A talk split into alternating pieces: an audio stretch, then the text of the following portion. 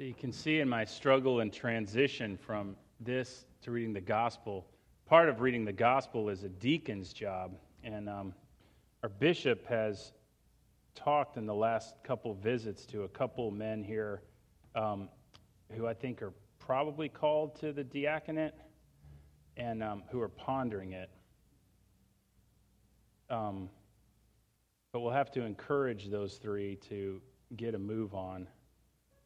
Um, but I wouldn't mention Trung Dom's name or David Count's name or Steve Bowman's name at all because I don't want to call them out or embarrass them. But um, he has talked to Trung Dom, David Counts, and Steve. Oh, sorry, Steve Bowman. But we will keep praying for those guys because I think that all three um, would be really good at that. Uh, so we just keep praying for just whoever gets called to that ministry. Um, yeah, so uh, that would be great. Let's, uh, let's open with the word of prayer. Uh, Father God, we, we thank you so much for this time together. Lord, as we, um, as we just kind of ponder a prayer this morning, Lord, uh, as we think about it, as we talk about it, um, I ask that you would just um, that you would just speak through me, that you would close our ears to any error that I may speak, open them just really to what you have for us, even if that means changing my sermon around. And uh, Lord, I pray that, um, that you would bring to mind questions that folks have, and, and let's just go for it. In Jesus' name, amen. So I was uh, just at a deliverance conference. I was training, and I've got a seat here. By the way, I had a, a little bit of an antibiotic mishap that got my tendon. Do not take fluoroquinolones, no matter what your doctor tells you. Um, they do mess your Achilles tendon up. Uh, I did also want a cup of coffee because I saw Tullian Tchividjian preach one time, and apparent he's like uh, Billy Graham's grandson. And one of the cool ways to preach, apparently, is I need to have like a five o'clock shadow, and you mess up your hair like a lot of preachers, and then you have a, a seat like this, and I need a cup of Starbucks coffee. And that is the way to preach. Unfortunately, I have robes. I do not have a five o'clock shadow because I can't get one. Jonathan Mack mocks me with that. When I was growing a beard, it took me three or four months to get it. Jonathan came back in one weekend and had the exact same amount of hair I had just to mock me. Um, anyway, he's it was great. Um, but I don't have all of that stuff, so I could never be the cool preacher. All right.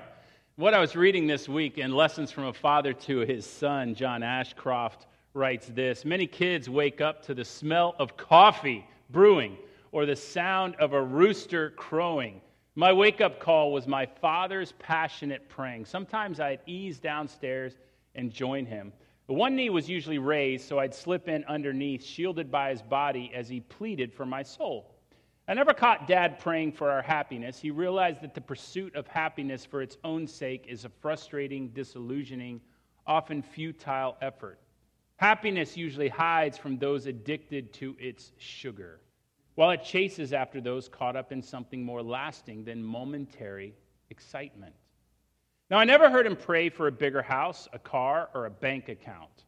Instead, he prayed that our hearts would be ignited and inspired to do things of eternal consequence. Turn our eyes from the temporal, the physical, and the menial, he prayed, and towards the eternal, the spiritual, and the noble. My father never pressured us towards achievement. He knew that the push had to come from inner reserves, not outward designs. He simply dangled before us the possibilities. And thanks to his example, we sometimes took the bait. Now, prayer is a powerful thing. At least the prayer of a righteous person is. But most of us don't really understand what a righteous person is. I run into this a lot. A righteous person, if I talk to most people, most people believe a righteous person is a person who does the right thing. And for that reason, we confuse righteousness with legalism. And so we think that the prayer of a righteous man that's answered by God is the prayer of someone who does the right thing all the time. And so a legalist will often come to God and say, Lord, you need to answer my prayer because I've done X, Y, and Z. I've been a good person. And if their prayer isn't answered, I often get, God is a meanie because he didn't answer my prayer. Look at what I've done for him. Now, that varies. I've had people tell me, I haven't murdered anyone. Why isn't God answering my prayer? Wow, that's a great standard.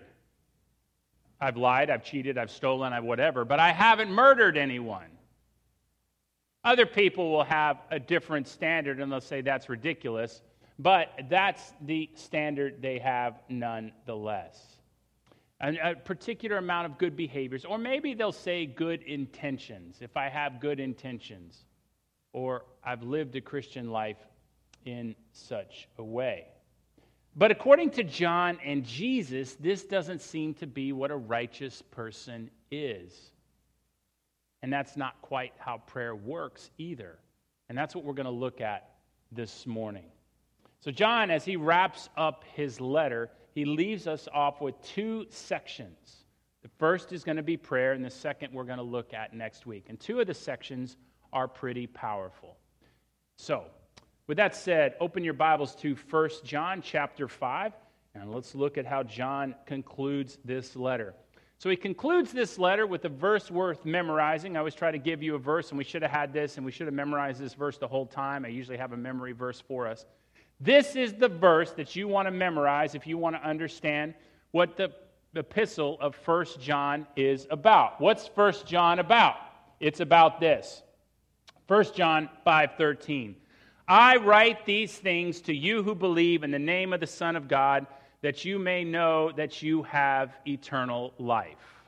That's what John's writing about. This entire epistle is so that you may know that you have eternal life. This is the core of the faith from the apostle that Jesus loved at the end or towards the end of his life. So we're talking the oldest of the apostles. He's walked through all of this stuff. He has lived with Jesus, and now he's writing so that you may know what a believer is, and not that only that you may know that you have eternal life, but that you may know the marks of other believers. As they come into the church, that you may know what a wolf is and what a believer is, and where you must get to and where other believers must get to. And so, for this reason, it's interesting to note what the apostle says is critical to the faith and what is not critical. Of course, this is pointed out in all the other, or many of the other epistles as well, but we often miss that in the noise. We have entire denominations that major on various components of the faith, or in modern times, we have independent churches that have rejected denominations. A lot of people will go to independent churches, and I'm not knocking. People get, uh, oh, Jeff, you're just too mean on independent churches. Look, denominational churches have problems, independent churches have problems. One of the things that independent churches do is each one is its own creation. And they kind of major on whatever they want to major on, and then they're kind of lost because they don't really draw on tradition. There's nothing else to kind of feed into them. Denominations also have their own weaknesses, but that's kind of what will happen in denominational churches. But all of these, they have weaknesses, and that sometimes they major in one vein. Non denoms will each try to reinvent the wheel, mostly emphasizing those components of the faith which they personally find important. Denominations will tend to kind of focus on several components of the faith to the exclusion of others. But what John is pointing out is at the core of the faith, and absolutely critical to our faith, is what? You should know this by now. Let me ask you the question. We've been preaching on this since Easter what is at the core of the faith? Believing in Christ, but what's the core of the faith? Love. Love. Gold star. Love. And particularly, what version of love? What Greek word? Agape, which the Apostle John uses, and this is a really big gold star which the Apostle John uses interchangeably with the, another Greek word. A city's named after it. Philia, right? No, not New York. I, I heard you, I heard you think that. No, no. Philia, philia, brotherly love. But brotherly love is not used that way by other apostles. It's a different kind of love, but it's still an important love. But agape, this is at the core. You need to understand Unconditional love is at the core of the Christian faith.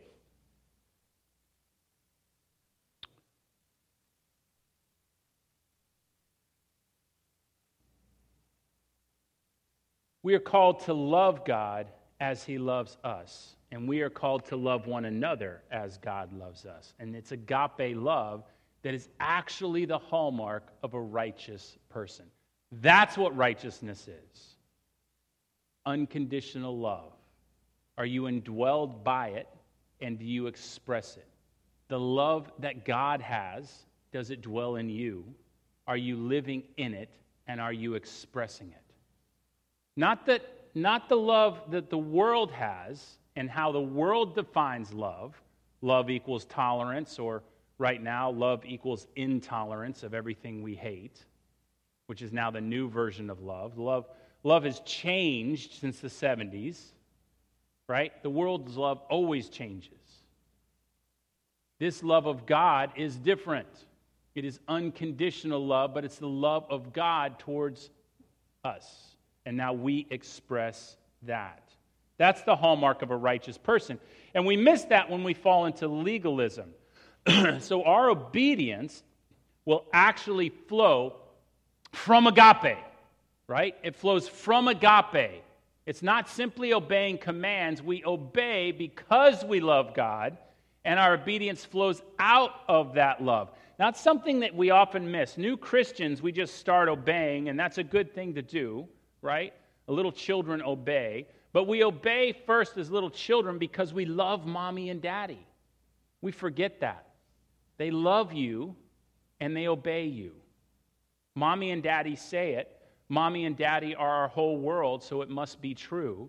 And so we do it. We might test against mommy and daddy, but we love them. We love God, and so we obey. And that's where obedience comes.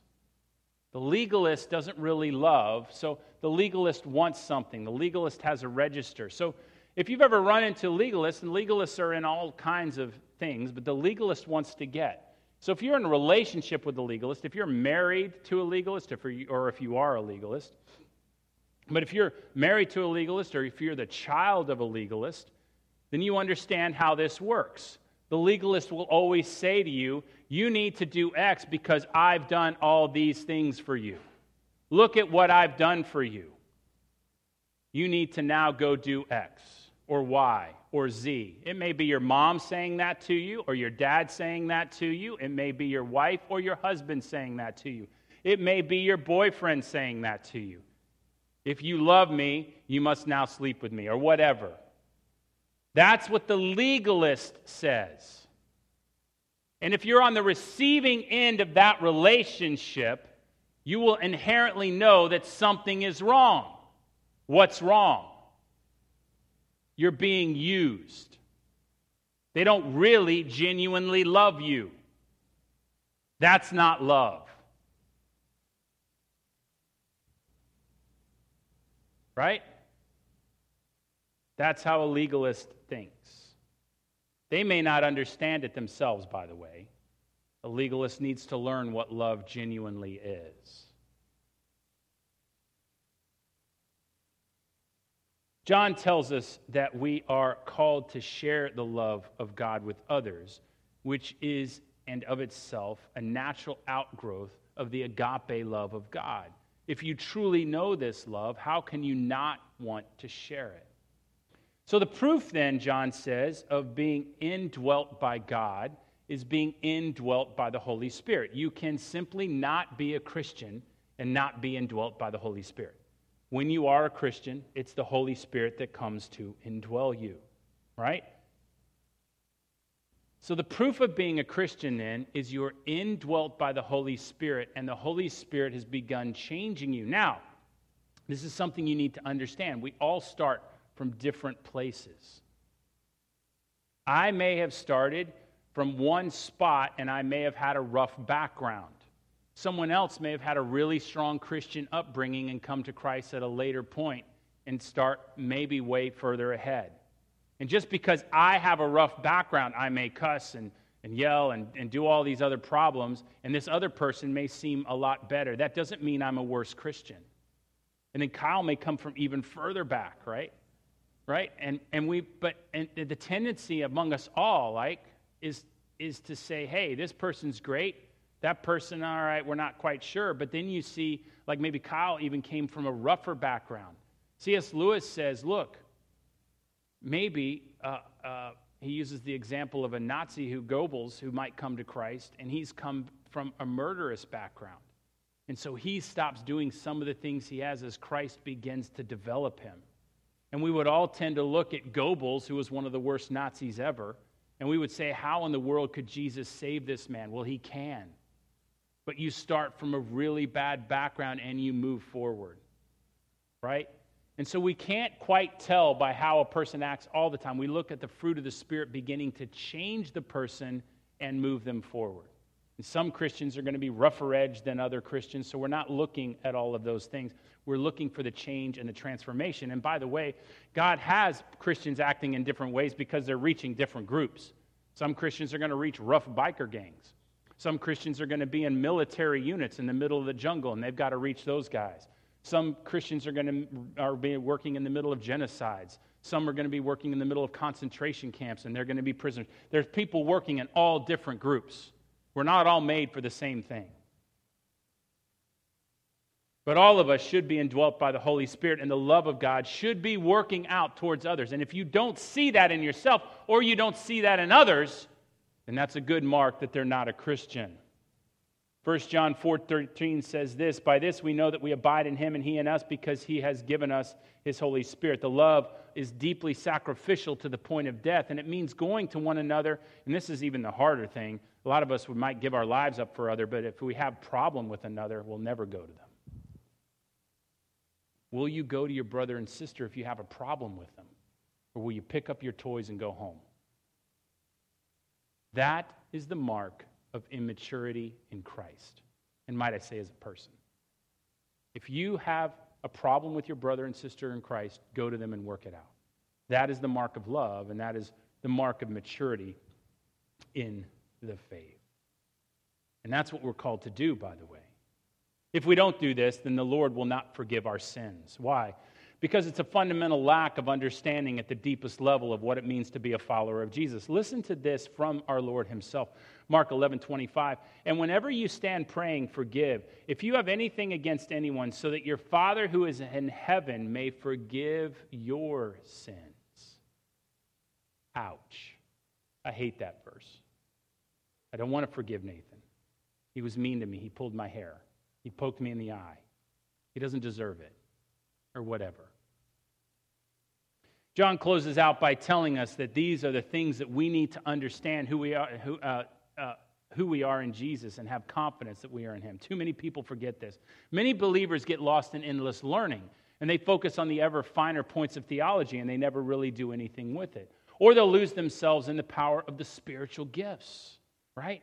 I have all these spiritual gifts. Everyone else needs to have them. If we don't have spiritual gifts operating, then we can't possibly be mature right? I've run into others. If we're not talking theology endlessly and all these books and whatever, then we can't possibly be mature in Christ. Others want spiritual highs and dramatic worship experiences. Others will get lost in the formality of church. I need to be dressed appropriately. I need to have pretty colors all over, frill on my robes. Others will be in the Eucharistic experience and all the experiences of the church. We need to swing incense and do all of these things. Now, all of these things in moderation have their place, but none of them are at the critical center. Notice John doesn't talk about any of those things. And yet, we have denominations that major on all of them. We'll have Christians come in here at different times in our church or any church, I'm just using our church as an example, and say, hey, we need to be doing it this way. And if we're not, that's really not mature. And I've had people leave over all those reasons, and all churches have that. It's because we think that the way we want it is the mature way to do it. But notice John doesn't say any of those things. That's not the critical center. And this is why I say the longer I've walked with Jesus, the longer I've been in full time ministry, the more I understand this epistle. So many believers major on the minors, or is it they get lost on one or two important things, but they miss what John is teaching here. John is teaching, what he's teaching radically changes you, it radically changes how you relate to other people. If you aren't dwelling here in agape, you're missing everything about the gospel. And if you run into believers who aren't dwelling here, you can be sure that they too are fundamentally missing the boat, if they're believers at all. Now, it's upon this base that the apostle goes on to say this is where prayer is built. Because once you get this and you're built here, then you fundamentally get what prayer is about. If you're not dwelling here, you don't know what prayer is about and you're going to struggle with your prayer life. Now, we're going to start when we're new Christians on prayer. I say five minutes in prayer and you just pray. The Lord's going to honor those things. But as you get to understand prayer at its deeper level, you'll begin to sync with God. Get in sync, S Y N C.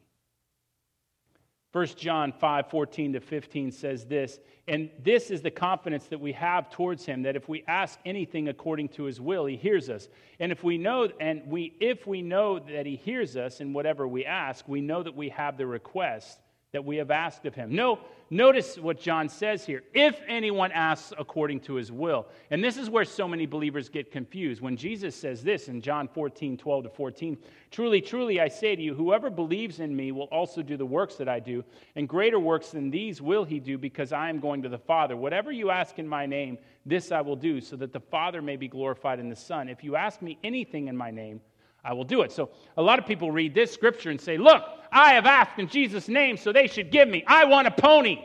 I want a Ferrari. This whole ministry is built on this. If you believe, you will have it.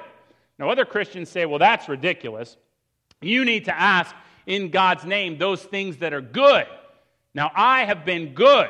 I have followed the Lord, and I have prayed for things in the Lord's name that are good and are in His will, and I didn't get them.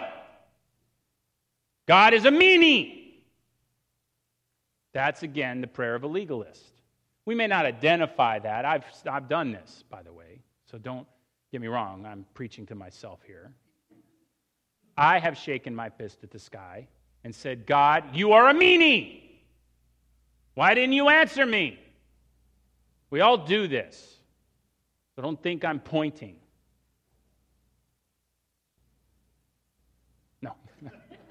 We all do this. It's natural to us. But we're legalists. We have this checklist. I did this and this and this and this. Do you remember the last time you did it? Why didn't God answer me?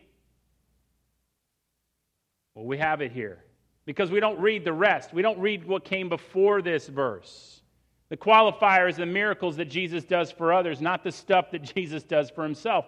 And the things that Jesus does advances the kingdom of God. Modern Westerners often confuse advancing the kingdom of God with advancing their own personal interests, even when our personal interests have the holiest of intentions. I want to be healed, or we want our mom to be healed, or our child to get married to the right person. I have a back injury, and if God would heal my back injury, that would advance the kingdom of God the best. I know it. But He doesn't do it. So God is a meanie. I have a head condition. I've prayed, and many people have prayed over it. It doesn't get healed. God is a meanie. But I'm a priest. Shouldn't he advance the kingdom of God that way? But it doesn't happen. Is God a meanie? Hmm. Got to ponder that. John Calvin explains what John is saying in 1 John this way, and we can put that on the screen. By this expression, he meant, by the way, uh, by the way, to remind us what is right, uh, what is the right way or rule of praying even when men subject their own wishes to God. So he's talking about solid Christians who are subjecting their own wishes to God. This is the good folk, these are the ones who are strong. For though God has promised to do whatsoever his people may ask, yet he does not allow them an unbridled liberty to ask whatever may come to their minds. But he has at the same time prescribed to them a law according to which they are to pray. And doubtless nothing is better for us than this restriction For if it was allowed for every one of us to ask what he pleased, and if God were to indulge us in our wishes, it would not it would be to provide very badly for us. For what may be expedient, we know not. Nay, we boil with corrupt and hurtful desires. At our moment, even in weaknesses, we think we know what's best for us, Calvin is saying. But Calvin has learned, just like I have in my older age, not oldest age yet, but older age, that I don't always know what's best, and God does. And the more you grow in this agape, you understand that God uses your infirmities for good. And that life is challenge, and that death is beautiful, and that sickness does happen, and that all these things have a purpose. And this purpose is greater than us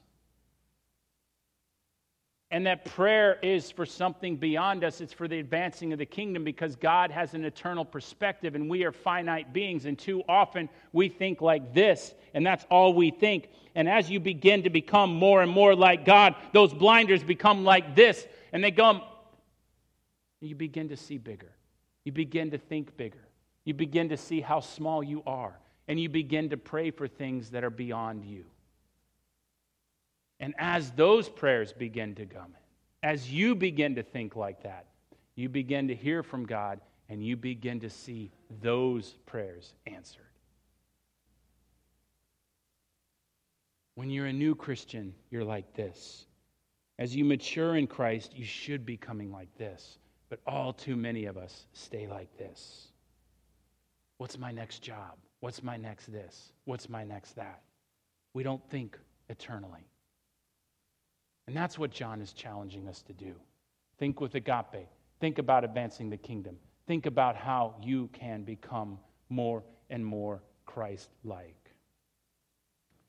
And as your perspective becomes increasingly eternal, you'll see a lot of things. And sometimes when I don't hear from God, what I've realized, especially recently on a certain prayer I've been praying, God has actually answered. He answered many, many months ago. I didn't want to hear that answer. It's been months ago. Lord, do you have an answer for me? The answer was months ago. Okay, but it was months ago. Do you have an answer for me? I'm not hearing for I said the answer months ago. How many more times, Jeff, do you need this answer? You are dense. Listen to me, boy. You've got the answer. Shut up and do it or shut up and put up and go. We've heard it, we know it. Sometimes the answer is no. Sometimes the answer is wait. Sometimes the answer comes. And we just don't want to hear it. And sometimes the answer doesn't come because we're praying for the wrong thing. Dear Lord, kill my boss because I'm angry at him.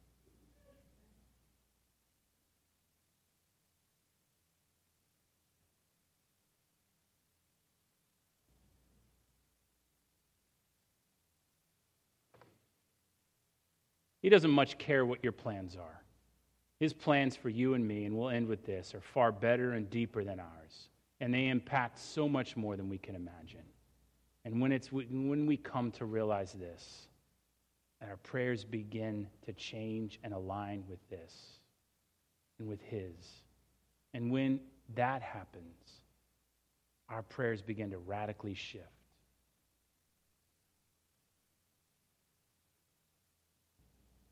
You begin to pray beyond yourselves and your own personal experiences. And you're going to pray for the advance of his kingdom. And you're going to see wonders happen.